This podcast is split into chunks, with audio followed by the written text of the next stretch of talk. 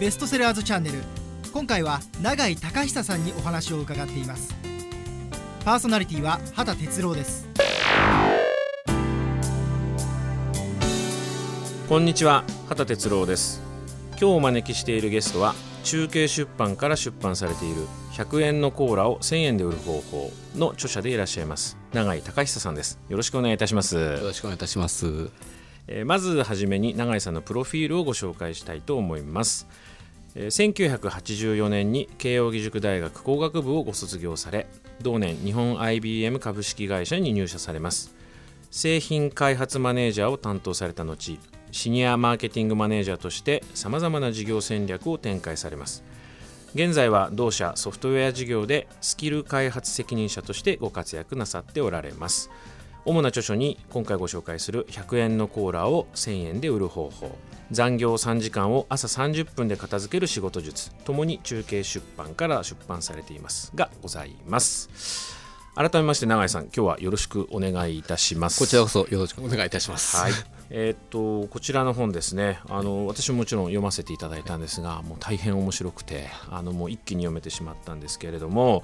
今こちらの方はあの部数としてはどのぐらい売れてるんですか？ねおかげさまでですね、はい。今5月の初めの時点で18万5千部、18万5千部ですか？ああそうえですね、ー出版いただいてます。えーあのサブタイトルといいますか、まあ、マーケティングがわかる10の物語というサブタイトルがついてるんですけれどもあのマーケティングっていう言葉はですねあのよく耳にする言葉なんですが、えーじゃあ実際マーケティングってどういうことなのっていうふうに考えると、はい。ちょっと難しい面もあるかと思うんですけどね。あのもしよろしければ一言で言うのは難しいかもしれませんけど。あマーケティングは難しいかもしれませんね、はい。あの商売のやり方ってはいいうことなのかなと思いますね、日本では商売っていう言い方があります昔からうん。あの商学部っていう、まあ、はい大学で学部ありましたけど、はい。多分今マーケティングっていう名前になってるのは昔商学部だったと思ううんですね。んなるほど。で日本でいわゆる商売とかあるいは商学っていう世界の話だなと思います、はい。あー。今風に言うとマーケティングなのかもしれませんけど。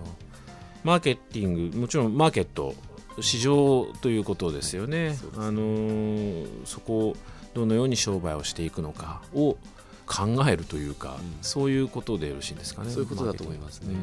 でただそれがおそらく昔はあの商売って言った時にはい。割と精神論的なところがちょっと多うんかったかもしれませんね。ははは精神で論マーケティングっていう考え方が欧米から入ってきたんだと思うんですけど、それはあのある程度この精神論プラスあの具体的じゃあ科学的にどうやってやっていくかっていうところが入ってきてると。うん。でその小学の部分とマーケティングっていうのが一緒になることで多分うん。いろいろ面白いことが起こると思うんですね。ほどなるほどですのでそれが何かあのこういう形で表現できるといいかなと、はい、そうですね。あのやっぱり難しい部分っていうのは当然マーケティングあるかと思うんです。でただこの本あのとってもいいのはあの物語形式なんですよね。あのまあいわば小説のような形で、えー話が展開していって、まあ、それもあって一気に読めちゃったのかなというふうに思ってるんですけれども、あの小説形式物語形式にしようと思われたのは何か理由があったんですか？あのー一つはですね、はい。い、あのいろいろ試行錯誤してみたんですね、はい。で最初はあのちゃんとしたあのこういうストーリーではなくて、えーいわゆる解説っていうんですかねうん。マーケティングの考え方はこうはいですっていう形で書こうと思ったんですけれども、あのよく考えてみるとあのやっぱりマーケティングっていうとなかなかあのとっつきにくいところがはい。今おっしゃってたようになりますあのなるべくあの幅広い人たちにあのうんマーケティングっていうとちょっとあの敬遠するような方々に読んでほしいなというところがありまして。でそれだと一つのやり方っていうのはあの例え話ですね、うん。ですから一つは小説っていうスタイルがいいのかなとそうですね。思って、こういう形で書いてみたんですけど、まさにあのすごく分かりやすい形でちょっとあのそのストーリーの舞台をですね、はい。えーご紹介していこうかと思うんですけれども、い。します。えーっと駒沢商会というこれ会計ソフトを作っている会社が舞台になりますね、えっと、主人公は宮前久美さんというはい。女性の方で、えーまあやり手のセールスウーマンですか、ということ。ただあのちょっとマーケティングのことに関してはよく分かっていないと。いう設定で彼女が成長していくという物語なのかなというふうに思っています。そしてあの上司に先生役ですね。あの依田誠さんという方が出てきて、これはあの依田スクールっていう勉強会を主催したりしてるわけですね。マーケティングの専門家という感じでこれあのやっぱり永井さんのポジションなのかなという感じがして読んでたんですけれども。あの本当はこの依田さんみたいな形になると本当にかっこいいんですけど、ね。えー、あの私は今は実際そうじゃないと思いますね。あの違うような形で、ええ、あの私の理想像ですね。理想像、えー、で現実はどうかというとあのもう一人登場人物で、井上君っていう、はい、井上太郎君井上太郎君っていうですねあの、はい、えっ、ー、とこの主人公の宮前久美さんの同期で、はい、割とあの言いなりになってる、同期の男の子がいるんですけど、あっちに近いかもしれない、ね、そうなんですか、えー、性格的にはですね。もうあの与田スクールの与田さんがそのまま永井さんなのかなと思って。そうなるとかっこいいですけどね。そうではないっていう感じですか、はい、えっ、とまあ、えー、主人公の宮前さんがですねこれはあの、まあ、やり手のセールスウーマンという形でこう本当にイケイケどんどんな感じなんですけど、この辺りのキャラはどういう設定なんですか、えー、あのー、この主人公のですね宮前久美さん、やい手なんですけども、はい、あのやい手ってところを除けば、はい、あの実は15年ぐらい前の私と同じなんですね。でなんでかっていうとあのー、彼女の行動っていうのはあのー、やる気はあるんだけどもなかなかあのマーケティングのこととかがですねなかなかわからない、はい、で私はあのちょうど30代の初めの頃に製品の企画を担当して、うんはい、で30代の後半の時にマーケティングを始めて担当したんですね。はい。うん。で当時はですねマーケティングとかあるいは企画の立て方ってよく分からなかったんですね。でいろいろ試行錯誤したんですけど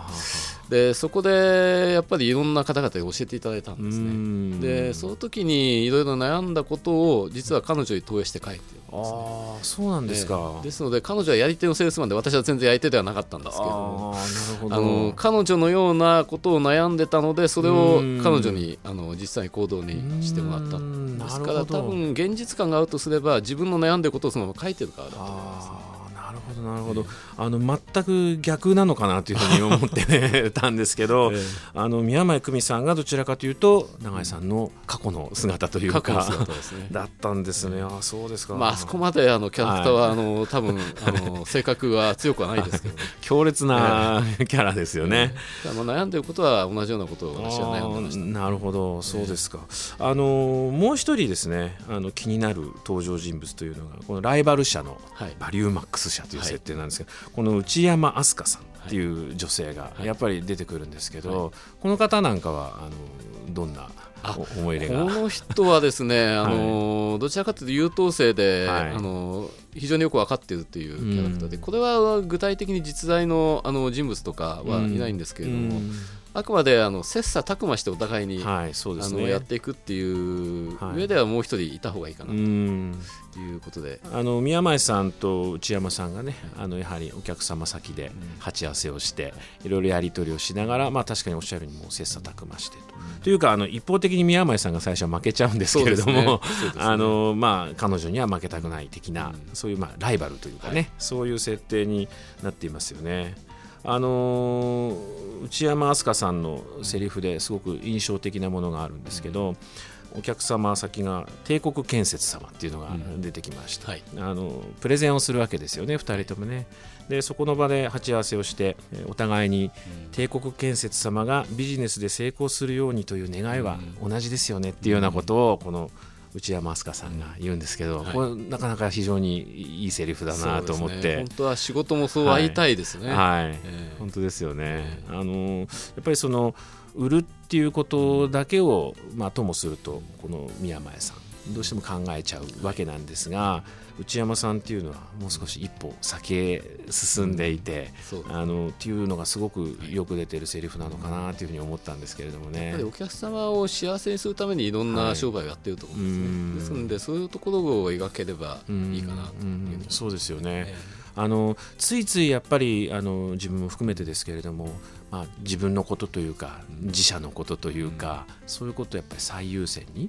考えちゃったりするのかなと思うんですけど、はい、それではいけないと。なかなか、うん、難しいと思いますね。今特にお客様もいろんな選択肢をお持ちですので、はい、あの必ずしもうちだけ私たちだけではなくて他にも選ぶ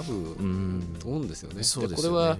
自分があの逆にお客様立場になると分かると思うんですね、例えばコンビニ行ってどの商品選ぶかっていうと、うん、あのやっぱり気に入ったものを。そうですね。で多分そう説明うまくできないんだけどそれをちゃんと分かってる会社さんが、えー、多分勝つと思うんです、うんなるほど。でそれは裏を返せば我々もあのお客様の立場じゃなくて、うん。えー会社の立場になっても同じようなことを考えた方がいいかな、うん。そうですね。あのー内山飛鳥さん、それから先ほどちょっとご紹介ありましたけどね、井上太郎君、はい。これ、あのー宮前さんに夜中電話で起こされたりとか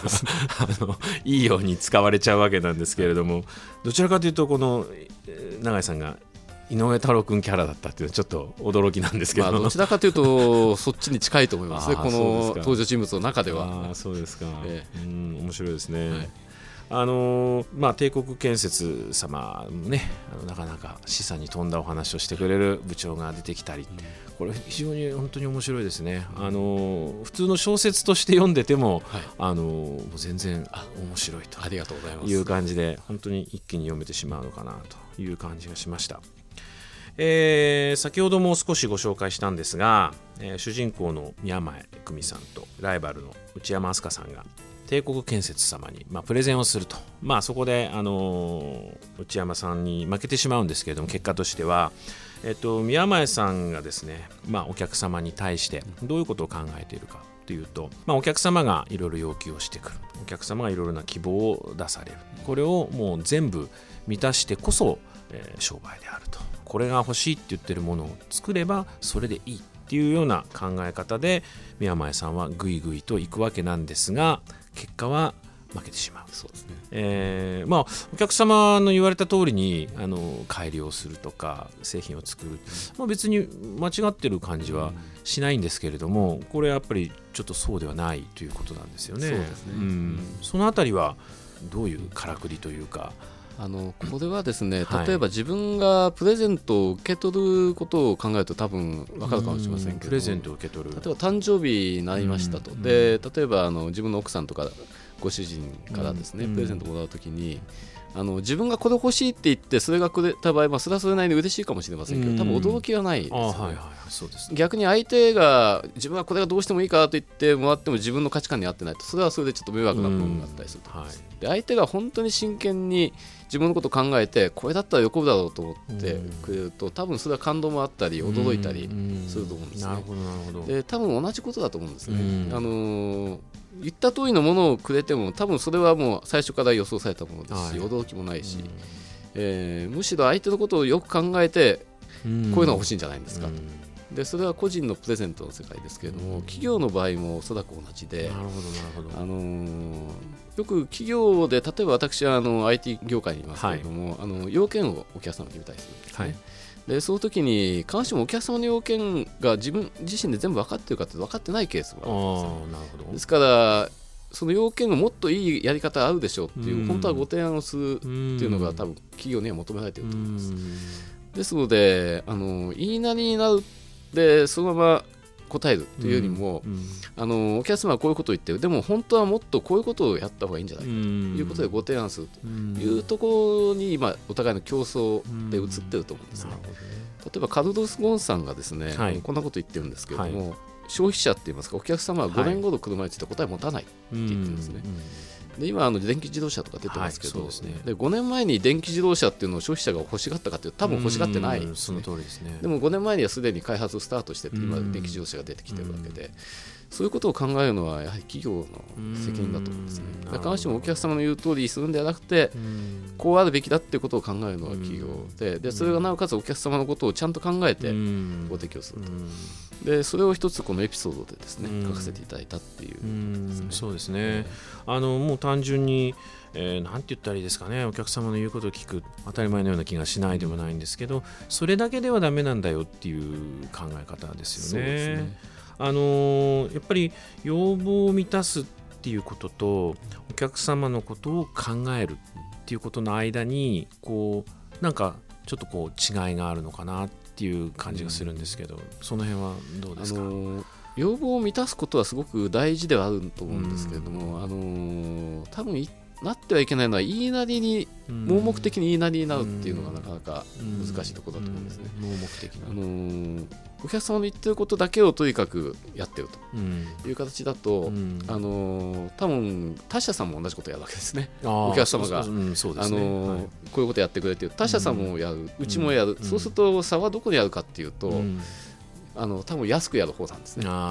ですから安い、うんそうすると競争価格競争になってしまうわけで、うんですからそういうところに入ってしまっているのがもしかしたら日本全体の問題なのかもしれない。あーなるほど。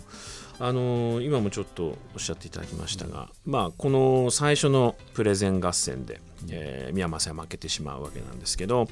宮前さんあのイケイケどんどんな性格設定ですので、はいこのえー負けてしまったことぐらいでは全然へこまないわけですね。えーで次々とどんどん新しい企画をあの出してくるわけです。であのまず最初に彼女が打ち出したのが結局今おっしゃった価格勝負、うん、値引き合戦というか、えーこの辺り。これもあの上司の依田さんにコテンパンにやられてしまうわけなんですが、えー最近あのやはり、まあ、至る所で、えー値引き合戦といいますか低価格競争というか行われているように思うんですけどもこれあのやっぱりこの流れからいくと良くない。あのー なかなかね難しいところあると思いますね。うんあのー多分2つ理由があるんですね。はいで1つはですね、うんあのー値引き合戦で勝つ会社っていうのはですね、うんうんえ1つの業界で、まあ、基本的に1つしかないんですよ。でどういう会社かというと、はい一番シェアが大きい会社、あーシェアが大きい会社、えー一番売ってる会社なんですね。うんっていうのは販売量が大きければ大きいほど安く作れる。うんそうですね、はい、でそうするとそういう販売量が多くて一番安く作れる会社に価格勝負しても結局安く作れるわけですから利益出るわけですね。うん。でこちらはあの利益を削って売ってもうん赤字でうん。で安くしてでそれで競争してるっていう状況が続くとどうしてもうん続かないですよね。なるほど。ですので価格競争をすると体力が疲弊してしまうで結局勝つのは1社しかないというのが一つですね。はい。でもう一つの理由は、はい。あの価格競争をすると、はい。って言いますか値引きをするとあのいいお客さんが離れてしまう場合なんですね。でこれは例えばご自分で考えてみると多分分かると思うんですけど、うんは本当にいい商品っていうのは多分定価で買うと思うんですね。うんそうですね。じゃあでも定価で買った場合にあの同じその日に別の店でうん。同じ商品が半額で売ってたら多分頭きます。頭きます。で実際それはあのうちの家族でもそういう経験してましてね。あそうなんですね。ええあのあるところで定価で2万円のジーンズを買ったんですけど、はい。同じ日に別の店ではい。半額になったんですね。それ頭きますね。それはもうとても気に入った ジーンズだったんですけど、はい。あのその後買わなくなりましたうね。ん。で結局そのあのメーカーは日本市場撤退したんですけど、うん。多分そういう価格戦略の問題とかいろいろ他にもあったと思うんですけどうんあの本来定価で買うお客さんっていうのはすごくいいお客さんですね、ただそういうお客さんが離れてしまう。うん。で例えばもう一つの例で言うとあるスーパーではい。実験、あるマーケティングの先生が実験したらしいんですね、はい。あのある2つのスーパーでうん。同じ牛乳をあのある店は、えー、と週に1回ですかね、はい。えー100円ぐらいで特売して、はい。で普段は200円普段200円。はい。である店は常に170円だとか150円。はい。どっちが売れたかというと、はい。値段を変えない方が売れるんです、ね。あそうなんですか。ええ。でなんでかっていうと値段を下げてるお店だと、はい。例えば日曜日に特売しますっていう形だと、日曜日に100円で買うお客さんしか来ないんですなるほどなるほど。で200円の時は来ないんです、ね、なるほどなるほど。はい。で170円のところはあのその特売日ほどは来ないんですけど、はい。常にコンスタントに売れ安定してっていうことですか。で100円で売るってことはどういうことかっていうと、うん。あのうちは安いお客さんに来てくださいっていうメッセージなんですね。うん。なるほど。でただ平日売れないわけですね、はい。ですから平日は施設が遊んでるわけですよ。うん。ですからそういう安いお客さんに来てほしいっていうメッセージになっちゃうんですねなるほどそれよりもちゃんと本当は価格勝負ではなくて価値勝負にすべきうん。でうん。でそこのところを実はこの本でも書かせてそうですよね。あの題名にもなっている、えー100円のコーラを1000円で売る方法、ここがあのまさに、えー価格で勝負するんではなくて、価値を高めていきましょはい。うというお話になるかと思うんですが、えー、とこれあのどういうことなのかあのあみんなやっぱり不思議に思っちゃうわけなんですけれども、どうするとこういうことが可能になるんでしょうか？あこれはですね、はい。あの実はこのタイトルで書いてるのは実は3ページしか直接書いてないんですけど、はい。実は全編このテーマなんですね。うん。あのー100円のコーラっていうのは液体中に入ってる液体は全部同じものですね、はい30円でディスカウントストアで売ってたり、はいはい。定価100円だったりはい。1000円だったり、1000円っていうのは何をやってるかというと、うんあの液体を売ってるわけじゃないんですね、うん。その体験を売ってる、体験、え。うん。でこのケースの場合ですと、はい。あのあるホテルはい。でとても美味しい状態でコーラを出すというそういう体験を売ってるんですね、で当然その裏にはたくさん手間がかかってるわけですけれども、